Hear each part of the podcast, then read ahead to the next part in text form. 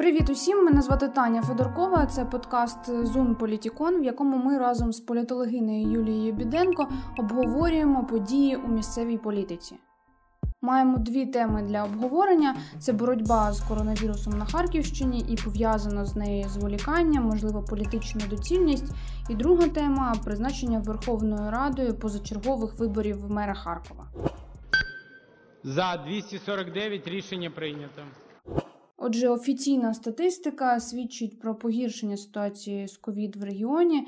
Цього тижня мали одразу кілька рекордів за кількістю випадків, майже півтори тисячі, та за кількістю летальних випадків понад два десятки. Щодоби зі збільшенням тяжкохворих менше місць з централізованим киснем, життєво необхідним тим, у кого є висока дихальна недостатність. Таких місць на Харківщині трохи більше тисячі. Е, пацієнтів з Харкова все частіше чуємо про те, що пацієнтів з Харкова везуть у райони області, районні опорні лікарні заповнені, а подекуди й переповнені е, без паніки, але усе говорить про те, що ситуація дійсно напружена. Ми записуємо цей подкаст у п'ятницю, 2 квітня, коли на прес-конференцію вийшли представники обласної адміністрації, і от заступник голови. Михайло Черняк переконує, що місць достатньо, усім надають допомогу, а нові кисневі точки прокладають і все, начебто, ок. Плануємо ще близько 20 точок відкрити на базі обласної лікарні інфекційної. Наша загальна кількість буде перебільшувати 123 точки підключення. На сьогоднішній день 307 ліжок в роботі в інфекційній лікарні. Е, тривають ремонтні роботи. Дуже активно дякую нашим підрядникам на п'ятому поверсі, де планується відкриття нового. Е, реанімаційного відділення, що дасть можливість залучити близько там 25-30 ліжок до цієї роботи. Бочки, про які я говорив е, раніше, хочу підкреслити за гроші субвенції, яка виділялася безпосередньо. Вони ще знаходяться в путі завдяки той ситуації, яка склалася, е, знаєте, по Советському каналу. Відповідно, судно йде з затримкою. Листа від компанії транспортної ми отримали, що близько 4 квітня очікуємо це суд судно зайде в порт е, України. Відповідно, протягом наступного тижня ті бочки, про які ми говорили для Чорнобильської лікарні, для районних лікарень, для дитячої інфекційної лікарні, вони будуть в нас. Ми їх чекаємо. Тобто, питання це е, під контролем. Натомість журналістам і волонтерам відомі випадки, коли швидка не забирала людей, попри низьку сатурацію у пацієнтів, або перевозила до лікарні, а у госпіталізації відмовляли. Приймальне відділення другої лікарні Укрзалізниці. Медсестра каже, від ранку сюди привезли п'ятьох пацієнтів з ковідом. А що з вільними місцями взагалі? місць нема. Ось швидка привозить ще одного хворого. Ми, ми пробуємо. А чому саме в цю лікарню? Вона ближайша від місця проживання. Не знаю. Пацієнта. Медикам відмовляють, вони рушають шукати вільні місця в інших лікарнях. Цей медзаклад один з 13 у Харкові, який перевіряла комісія Міністерства охорони здоров'я, і де знайшли порушення, говорить представниця Нацслужби здоров'я регіону Вікторія Мілютіна.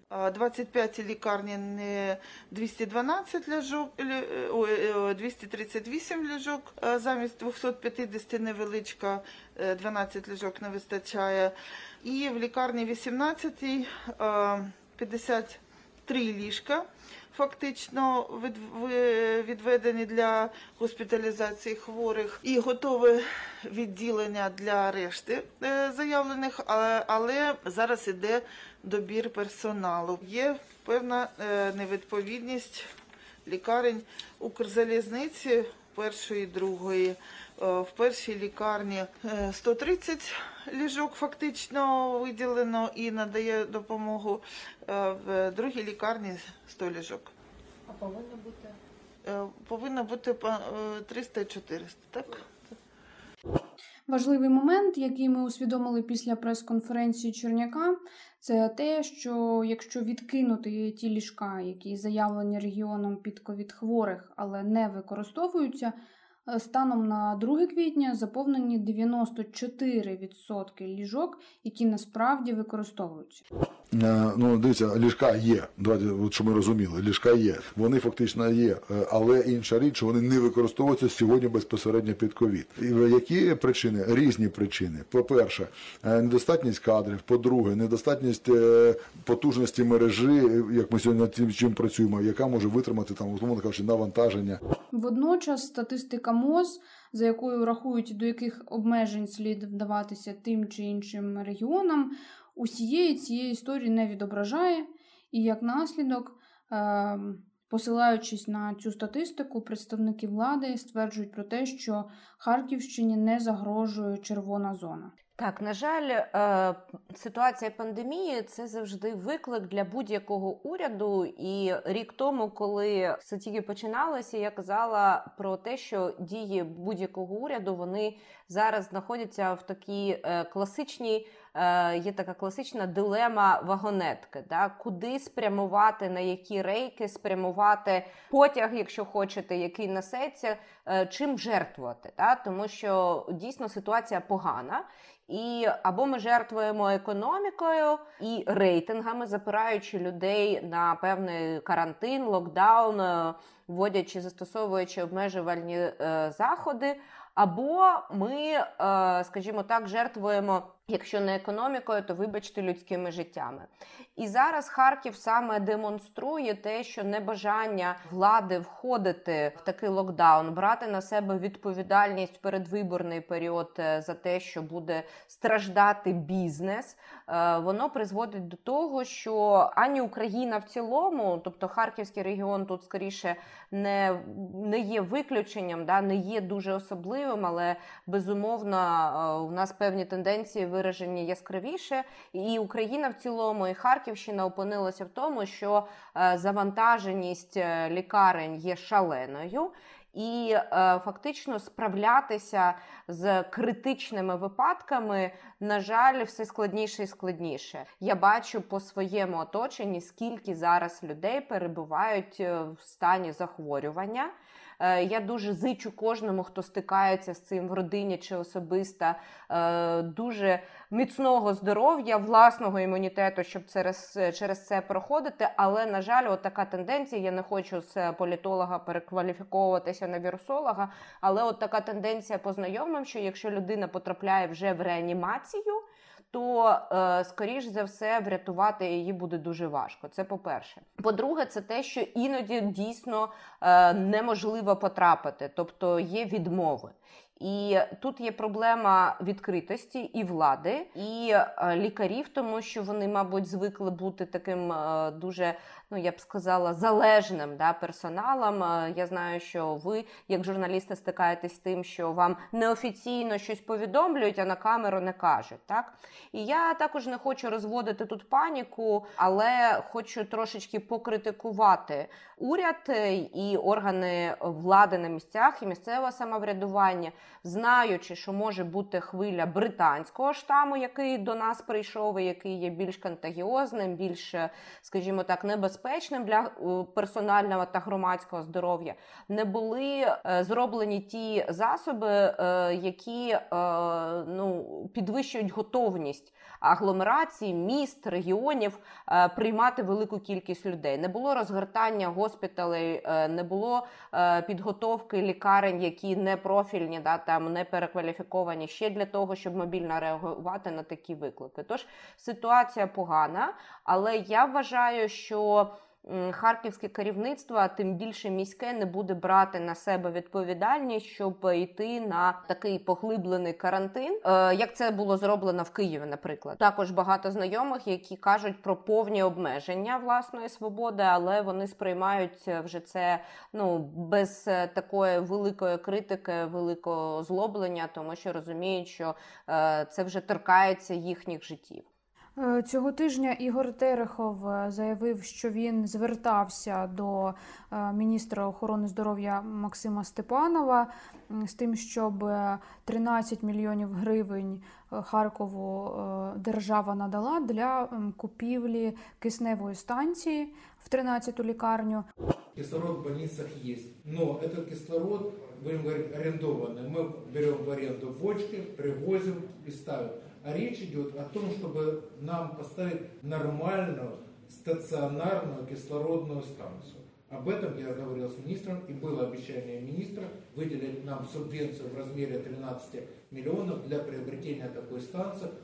І друге, е, що він сказав, це те, що е, він просив міністра розгорнути е, у Харкові мобільний шпиталь. На вашу думку, 13 мільйонів гривень зараз, коли вже рік йде, пандемія триває.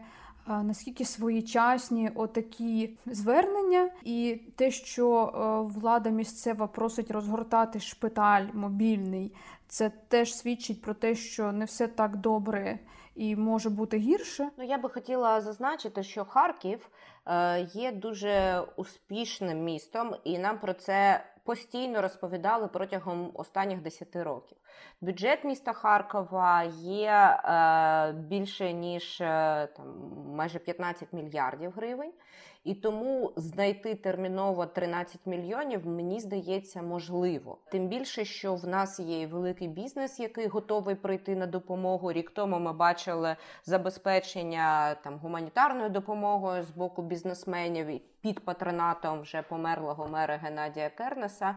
Тому мені здається, якщо було б бажання не делегувати провину, а дійсно робити е, щось, що змусило визнати критичні ситуації, то і міська рада могла б проголосувати за там зміни до бюджету, переглянути його, тим більше, що велика кількість депутатів є обізнаною ситуацією. Можливо, є якісь ем, цьому пояснення в плані там бюджетного фінансування, що тільки, наприклад, ем, через державу оце можна от закупити. Наприклад, тільки погоджуючи це саме там кисень, якщо йдеться про кисень під ковід, можливо, тому не можна виділити з міського бюджету. Якщо ми беремо повноваження місцевого самоврядування, то е, в серед повноважень, які передбачені законом про місцеве самоврядування, реагування на критичні ситуації, воно передбачено. Тобто така можливість є. Я е, знову підкреслю, що я не є фахівцем саме з медичної реформи і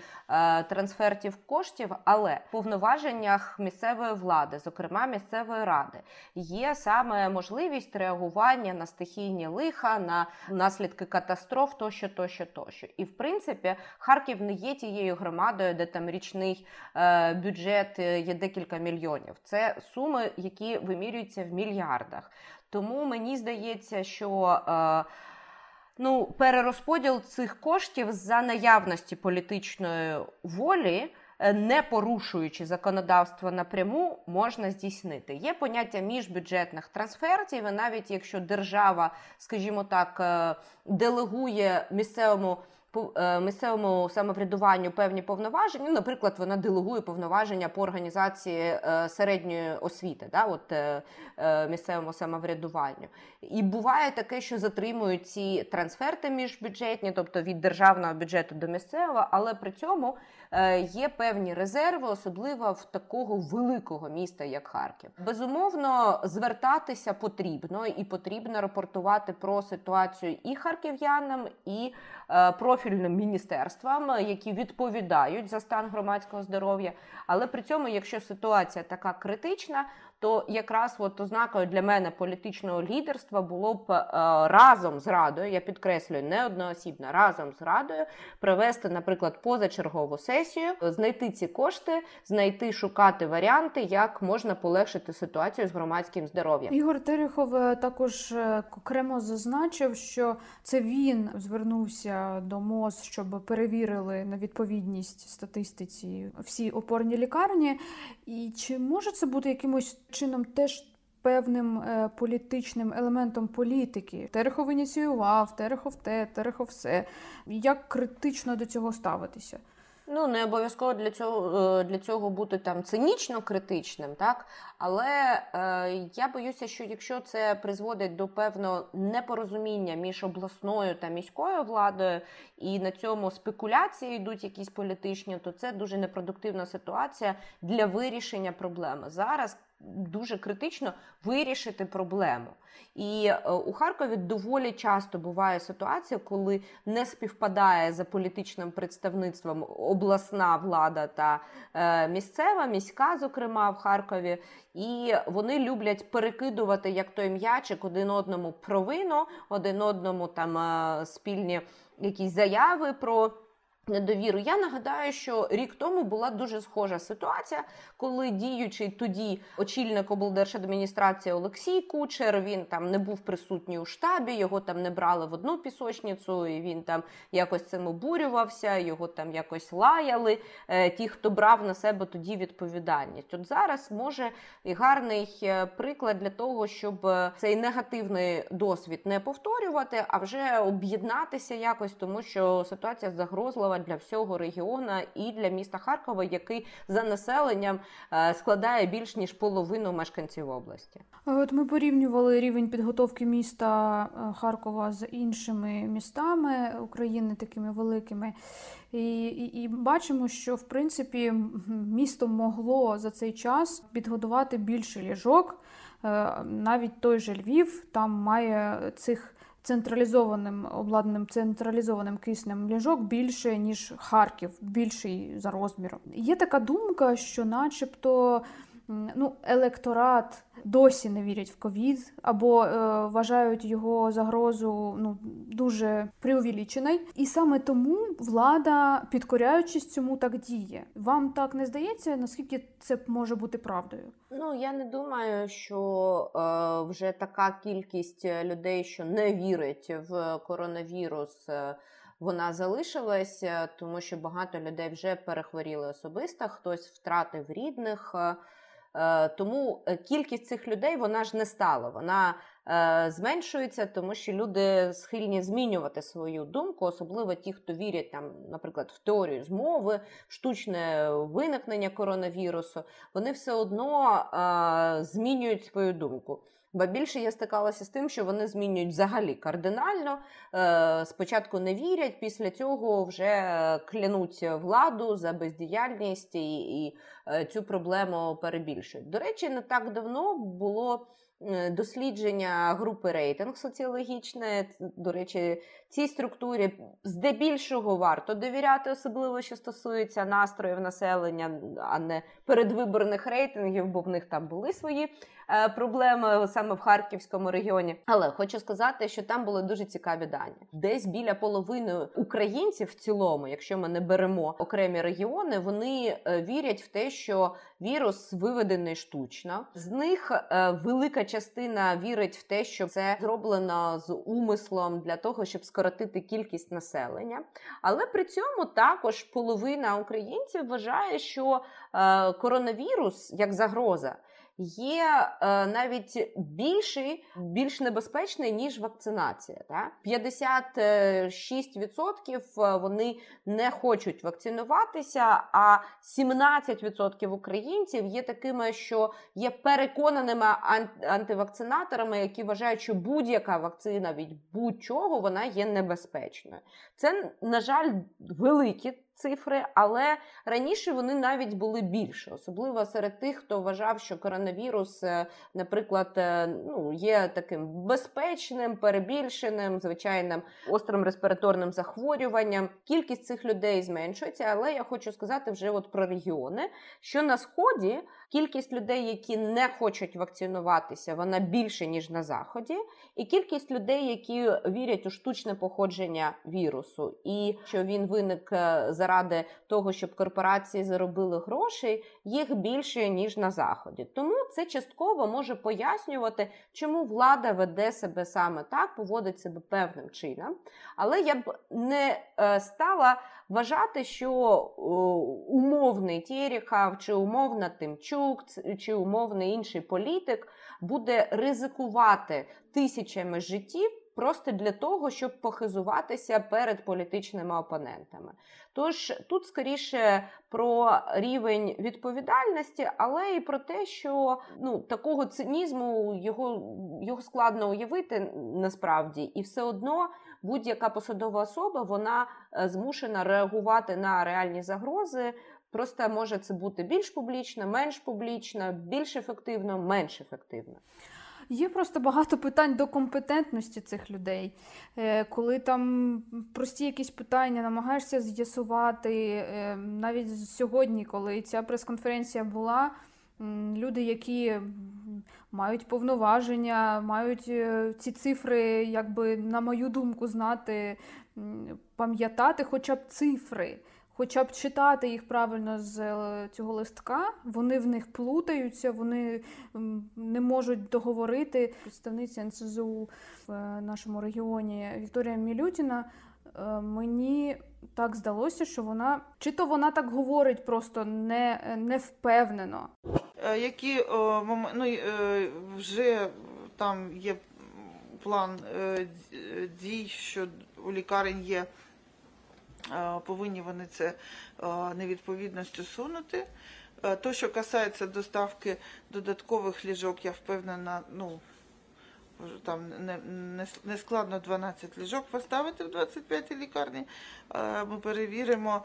Ну а щодо пошуку персоналу, це е, ну, більш склад, складна задача, але я думаю, що всі е, допоможуть. Так що. Такі моменти, коли я чую, і в мене ще виникає більше питань. Компетентні люди, які відповідають за певні напрямки, не можуть навіть надати інформації точної. Я думаю, що вона розуміє критичні ситуації, так само, як критичні ситуації розуміють більшість чиновників. Але не всі з чиновників, не всі з державних службовців, або навіть тих політиків, які пройшли виборчу кампанію, які представляють нашу громаду в радах, вони мають, е, скажімо так, належний.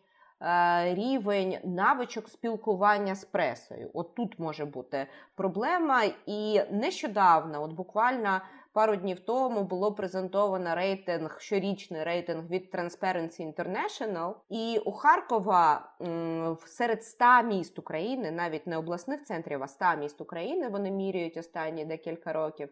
Е, На жаль, у Харкова не те, що не е, ведучі позиції, не провідні, а в принципі в нас позиції набагато гірші, ніж у Білої церкви, Чернівців е, чи Маріуполя, який, до речі, цього разу посів е, е, перше місце.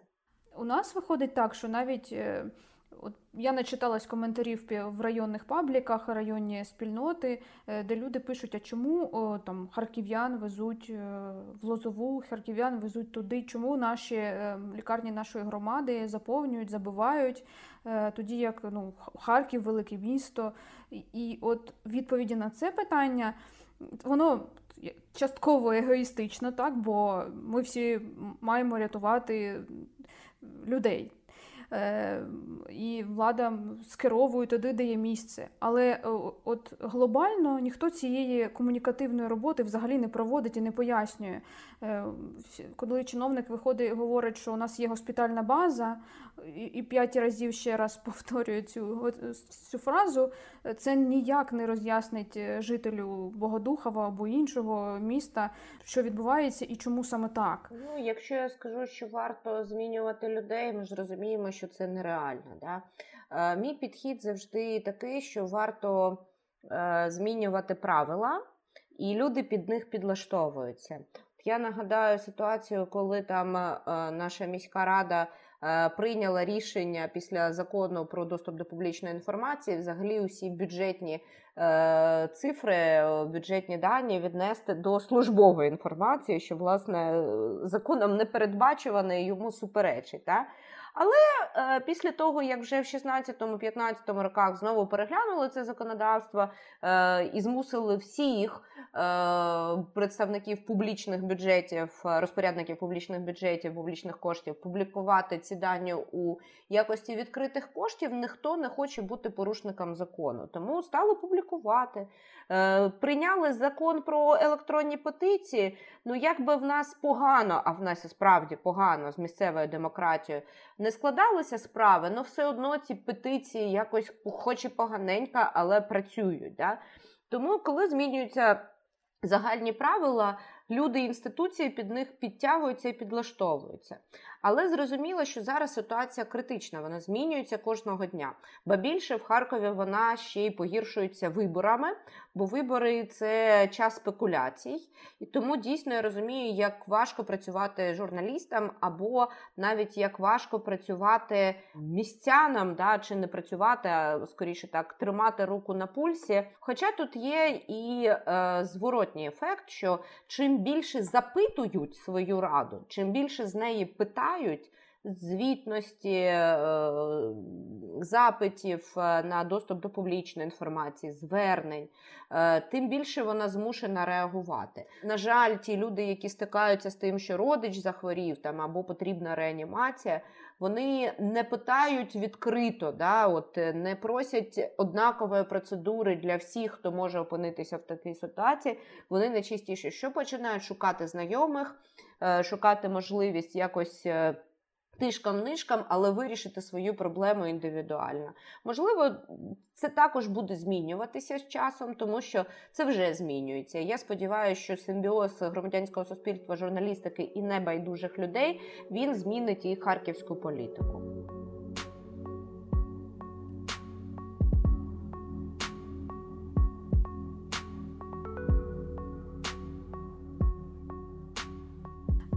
Друга тема е, це позачергові вибори мера. Рада Верховна нарешті призначила їх на позачерговому засіданні 30 березня.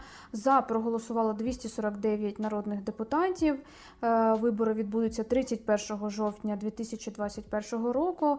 І пропоную обговорити те, як їх приймали, які думки виникли е, у нардепів, що вони вирішили проголосити, об- обговорюючи е, це питання. От, наприклад, е, заступниця голови парламентського комітету, яка представляла, доповідала це питання, вона.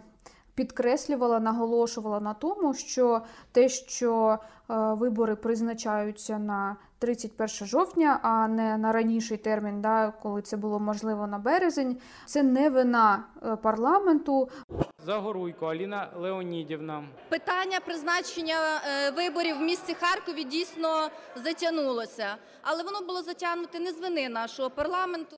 Е, Щодо інших народних депутатів виступала народна депутатка Марія Мезенцева зі Слуги народу.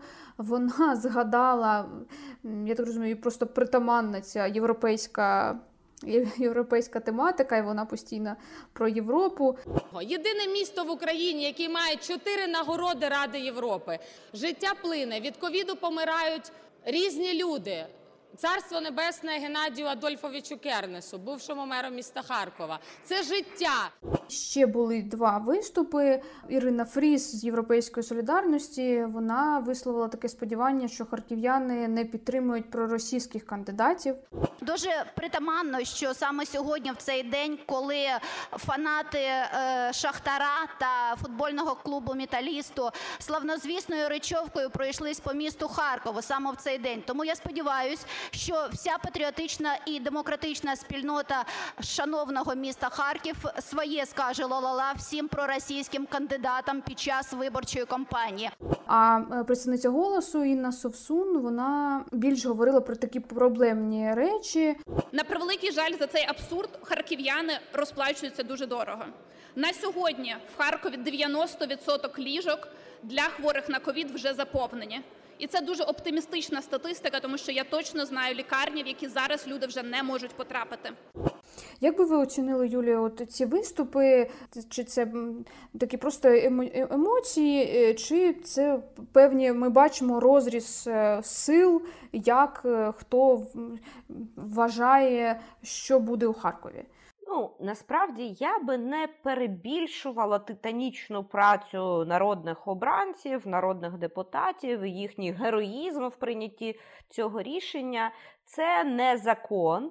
Е, Це не великий кодекс, який вимагає дійсно великої роботи по комітетах, е, залучення стейкхолдерів, е, консультацій, парламентських слухань. Це більш-менш автоматична процедура, яка передбачена законом. Тобто, коли склалися обставини так, як вони склалися в Харкові, було б складно передбачити, що Верховна Рада не голосує чи не виносить на голосування подібні рішення. Тобто законодавством передбачена ну, певна процедура, да, до якої залучена Верховна Рада, і це не е, епохальне рішення, я би так сказала, але дійсно е, те, що е, до нього довго йшли.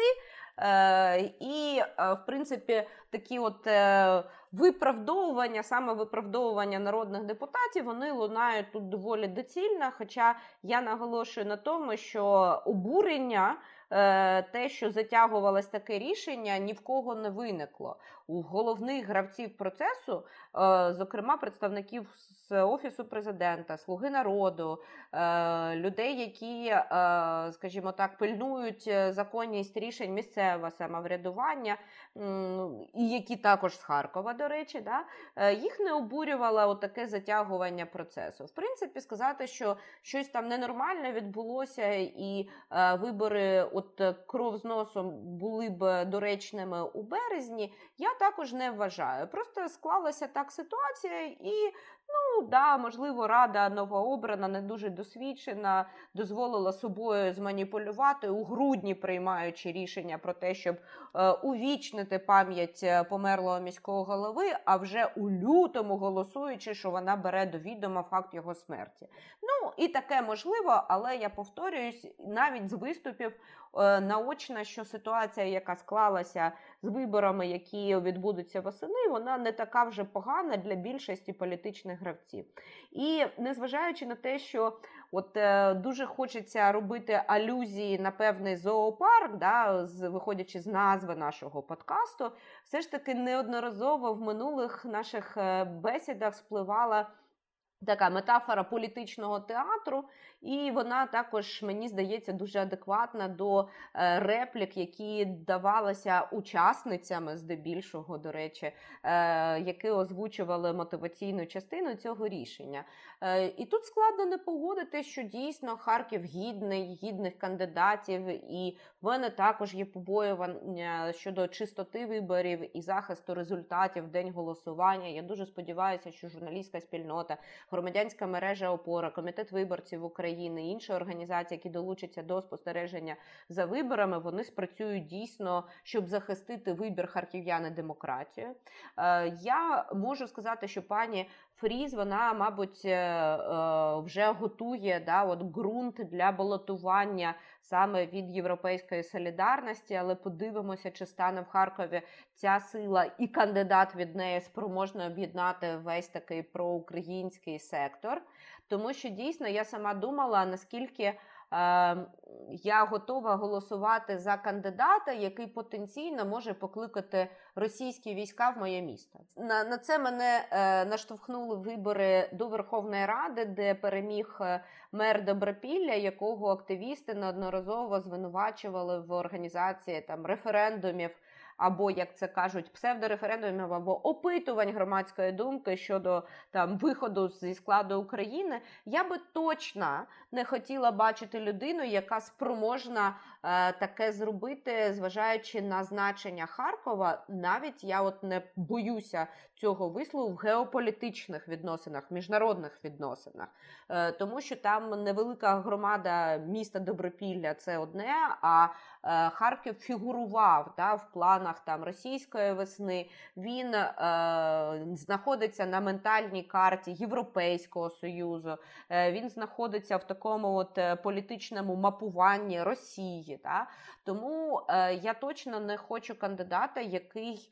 е, Ну, потенційно може це зробити, якщо в нього виникне конфлікт через фінансування, через непорозуміння з центральною київською владою. От е, це, це однозначно для мене. Але е, чи готова я там, наприклад, особисто буду голосувати за того, кого спроможна, наприклад, запропонувати партія Голос, Європейська Солідарність, е, не знаю, демократична сокира, блок світлічної разом, я також поки не можу сказати і не хочу на це спрямовувати харків'ян. От ви е, питали да, от на початку нашої розмови, що порадити порадити, як от е, е, яку пораду дати харків'янам щодо виборів, поведінки. От поки що розслабтеся, люди, тому що усі кандидати будуть відомі за 50 днів до виборів. Наше завдання зараз не е, померти від коронавірусу, захистити своїх близьких, а можливо, просто мати певну пам'ять і нотувати, що хто казав щодо ліжок, е, шпиталів, е, можливості вилікуватися, е, можливості проводити масові заходи, як певний політик чи політикиня реагували на кризові комунікації, можливо, якісь туї висаджували в своєму невеличкому дворику, або, можливо, виходили до людей і щось намагалися допомогти. Можливо, стимулювали вакцинацію. Я думаю, що туя нікому не заважає. Нехай вона б її садила, але б вона б звернула увагу і на інші речі, і більш е, якби да, скерувала свою увагу на те, що критично зараз горить. І, і потім пішла садити тутую. Е, Мені здається, це нормально. І, є пе- певний такий маніпуляції ось цими фото і, і, і таке. Але дійсно, коли ти бачиш, що відбувається, і тобі надходять інформація, і ти знаєш від перших першоджерел, а, а потім фотографія, де садять тую, це дійсно просто розриває Абсолютно з вами погоджуюсь, коли ваші колеги звернулися нещодавно е, по коментар е, до мене, і я казала, що ви знаєте, ну мабуть, не потрібно захищати дисертацію з політичних наук, щоб коментувати висадження двох цурпалок. І при цьому я абсолютно точно впевнена, що якщо б посадова особа, чиновник, чиновниця кожного дня саджали е, дерево в е, позаробочий час чи в перерву, наша планета Земля була б кращим місцем для життя. Це 100%. Але е, тут проблема комунікації, і коли в комунікаціях є кризи, а вони є, вони пов'язані з. Не лише з коронавірусом, а ще й з незадоволенням певних великих груп, які представляють бюджетний сектор, зокрема культурний сектор, да, незважаючи на карантинні ризики, були демонстрації. То відповідь має бути комунікативна, вона має бути симетричною, вона має бути масштабною е, і вона має бути адекватною. Тут порушена і масштабність, і адекватність. Тому е, дійсно е, певні політики, ну я би так сказала, трошечки втратили той або зв'язок з реальністю, або скоріше. Ну, взагалі не послуговуються такими прогресивними трендами, е, комунікативними тренінгами, які можна навіть онлайн прослухати в той самий позаробочий час і вже покращити комунікацію з громадськістю. через день або навіть наступного дня була така, як, як я зрозуміла, е, спроба е, відповіді. Було повідомлення про те, що голова адміністрації відвідала е, відділення, ковід-відділення в обласній клінічній лікарні. Тобто таке повідомлення постфактум вже журналістів там не було, але тим не менше, що щоб не подумали, що ми тут топимо проти голови адміністрації. Ні, абсолютно. Я, я, я підтримую, і оце потрібно було викладати в мережу, а не те, як е, підлеглі тобі аплодують, коли ти невеличке деревце кудись там всунула. Тобто потрібно грамотно комунікувати. Е, Я вважаю, що і відвідання лікарні це непогано, і висаджування дерев це непогано. Просто потрібно правильно розставляти акценти і налагоджувати співпрацю з журналістами. В нас кожен чиновник відчуває себе в такої е, осадженій фортеці, і всі, хто щось хоче. Е, Отримати інформацію, да, от відкритість, підзвітність, яка передбачена законодавством, яка є новою управлінською культурою України, це такі вороги, від яких потрібно оборонятися, замість того, щоб разом з ними піти до лікарні і показати, що а кисень отут є, а тут ще є ліжка, да? а тут ще ми можемо е, е, щось допомогти, покращити.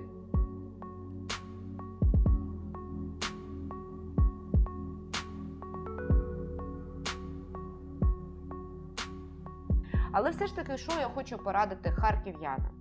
По-перше, бережіть себе, у тому числі психологічно та ментально. Головна битва кандидатів вона попереду. І за кого вам голосувати, ви зрозумієте, е, коли, по-перше, будуть відомі кандидати, і по-друге, коли вони почнуть е, оприлюднювати свої програми. Бо Харків це не е, містечко одного заводу, е, ПТУ та трьох вулиць і однієї площі. Це велика агломерація навіть за європейськими такими вимірами. І тому нам потрібне стратегічне бачення розвитку. Це однозначно, бо без нього ми будемо все ж таки приречені на такий одвічний провінціалізм.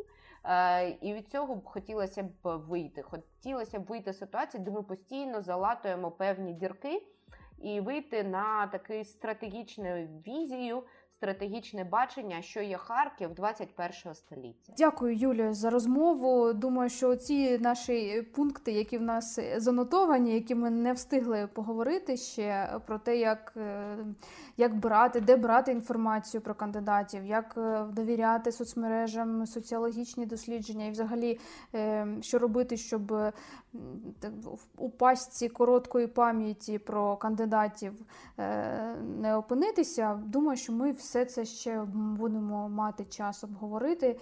Е, Дуже дякую за розмову. Гадаю, що ми будемо мати не лише час, а інформаційні приводи, тому що вже по спіралі кампанія починає розкручуватися, і саме заяв народних депутаток, про які ви так доречно згадали, мені здається, кампанія дійсно вже стартувала, і можливо, ми побачимо когось цікавенького, окрім цієї пари гравців, які ми обговорюємо постійно під час е, запису наших подкастів. Дякую вам, Таня, за бесіду.